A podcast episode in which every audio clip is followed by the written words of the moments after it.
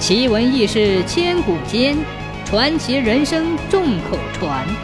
千古奇谈。明太祖朱元璋的军师刘伯温是一名先知先觉、料事如神的预言家，他辅佐朱元璋完成了帝业，并尽力保持国家的安定，因而驰名天下。至正二十八年正月，朱元璋告祭天下，于南京登基为帝。刘伯温便借随从朱元璋之机，八方视察民情之际，探究风水奥秘。这一天，刘伯温跟从朱元璋便衣打扮，带领一队人马出了南京。当途经常州府武进地界时，朱元璋不由得勒住了马头，前面出现了一座掩映在峰峦叠嶂之中的小镇，集市上人头攒动，村户外炊烟袅袅，田园里丰收在望，妇孺们满脸欢笑，一派安详和谐的景象。看到眼前的这一切，朱元璋不由得为自己的英明统治而感到欣慰。然而他身旁的刘伯温却是浓眉深锁，一脸凝重。朱元璋有些诧异地问：“先生莫非发现了什么？”刘伯温捻着胡须沉吟了半晌说：“皇上，大事不妙啊。”朱元璋问：“嗯，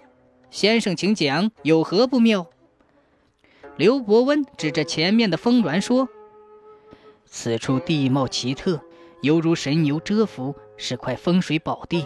只怕要出真命天子和三斗六千芝麻官。”朱元璋一愣：“哦，先生的意思是？”刘伯温放眼打量了前方，原来刘伯温坐在马背上全景扫视的时候，惊奇地发现这奔牛镇的地形非常奇特，很像一头埋首奔跑的大青牛，那葱郁起伏的树木恰似隆起的牛背，再看看四周的原野，空中有紫色烟雾缭绕，隐隐有王气散出。听刘伯温这么一说，朱元璋很是吃惊，如果此处出了真命天子，那岂不是与我要争夺天下？如今我大明天下初定，还没有坐稳，怎么可以任由他人觊觎？恰在这时，几个孩童骑着几头耕牛从大伙面前经过，嘴里还有节奏的齐声唱着什么，隐隐约约听见了皇帝二字。再仔细一听，朱元璋彻底火了，原来那些孩童唱的竟是：“皇帝轮流坐，明年到我家，待到龙抬头，人人做大官。”朱元璋龙颜大怒，喝令身边的侍卫：“来呀，把那几个小毛孩给我绑起来斩喽！”刘伯温急忙奏道：“皇上息怒，乳臭未干的小毛孩哪里懂得什么？这一定是刁民编造出来蛊惑人心的。”朱元璋一听也是，于是摆摆手：“九一先生，可是那便如何是好啊？”刘伯温不慌不忙地说：“皇上，这头神牛现在还未成形，臣只需破了他的风水即可。”朱元璋出了一口大气，随即叫刘伯温立即施法，斩断龙脉，以绝后患。刘伯温点点头说：“皇上不必忧虑，有我刘伯温在，定叫他成不了气候。”照刘伯温的想法，擒贼先擒王，杀牛先敲头，只需把牛头控制住，整头神牛也就无力回天了。当天一行人就在镇上留宿，详尽了解了当地的地形风貌和风土人情。晚上，刘伯温焚香点烛，观望天空星象，四处探寻对照，最后发现牛头在镇子东边的陈巷村。他知道只有压住这个牛头，这里的真龙天子就会无法成形，皇上的心腹大患才能解除。然而这要怎么压呢？并不像回答皇上那样轻松。为此，刘伯温也是一夜未眠，直到天亮才昏昏睡去。迷迷糊糊之中，刘伯温就被几声浑重的钟声惊醒，仔细辨听，知道是长宁府天宁寺的钟声。想常州府到此镇少说也有半个时辰的马程，可那深沉的钟声竟能传到这里，隐隐有无形的威慑之力，给人以震慑之感。突然刘伯温大笑，哈哈哈哈，有了。刘伯温随即如此这般的报与朱元璋，皇帝大喜，当即传旨给当地府尹，要求他们一切照刘伯温的命令行事。原来刘伯温从天宁寺的钟声中获得了灵感，要在神牛气候还未形成之际借用神力镇压。他让工匠们在神牛的牛头位置，也就是村镇的正中央，建造一座规模宏大的寺庙，在塑一尊高大的观音菩萨像，手持净瓶，盘坐在莲花台正中，而这莲花台正好结结实实地坐在了牛头之上。牛头哪里能够与观音菩萨抗衡，只得乖乖地趴在那里一动不动，这样一来便将王气给镇压住了，这头神牛的真龙就永世不得翻身。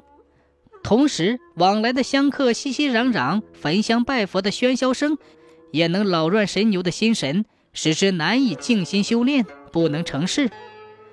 一切准备停当，可是却失不了功，因为老天突然刮起狂风，下起暴雨。狂风暴雨一下起来就不见停歇，而且一天比一天凶猛，就像无形之中有一位巨灵神要把天地撕裂一般。地上溅起的水像箭头一样锐利，光脚走过的孩童腿上竟被雨点搓得红斑斑的。明明是夏天，刮起的风像寒冬一样凛冽，人们走在雨中，感觉像进了冰窖，冻得瑟瑟发抖。这雨和风都太怪异了，老百姓不敢出门，也无法劳作，便向官府报告了这百年难遇的灾情。这异常的天象刘伯温自然早就知道，他明白这是神牛在给自己下马威，只是没想到神牛的法力居然这么如此深。刘伯温没了动静，朱元璋却坐不住了。先生，这雨下得蹊跷，神牛一定要压制。先生神机妙算，懂经纬，通鬼神，这事不能束手无策吧？刘伯温拱手说，眼下只有一个办法，但臣不敢说。朱元璋说，恕你无罪，但说无妨。刘伯温说，皇上贵为天子，可以跟神牛抗衡，眼下只能有劳皇上冒雨亲力而为之，亲自铲开第一锹土，亲自砌上第一块砖，亲自竖上第一根柱，亲自搭上第一根梁，房梁归位，瓦片覆上，使之不见天日之际，便是神牛臣服之时。朱元璋便按刘伯温说的，真的亲力亲为。奇怪的是，当朱元璋挖开第一锹土的时候，凛冽的冷风竟然停了，砌上第一块砖时，暴雨变成了细雨，树上第一根柱时，雨也停了。当房梁搭上，消失数天的太阳居然也露出来了。这时浑身湿漉漉的朱元璋扔下了蓑衣，跳下了架子。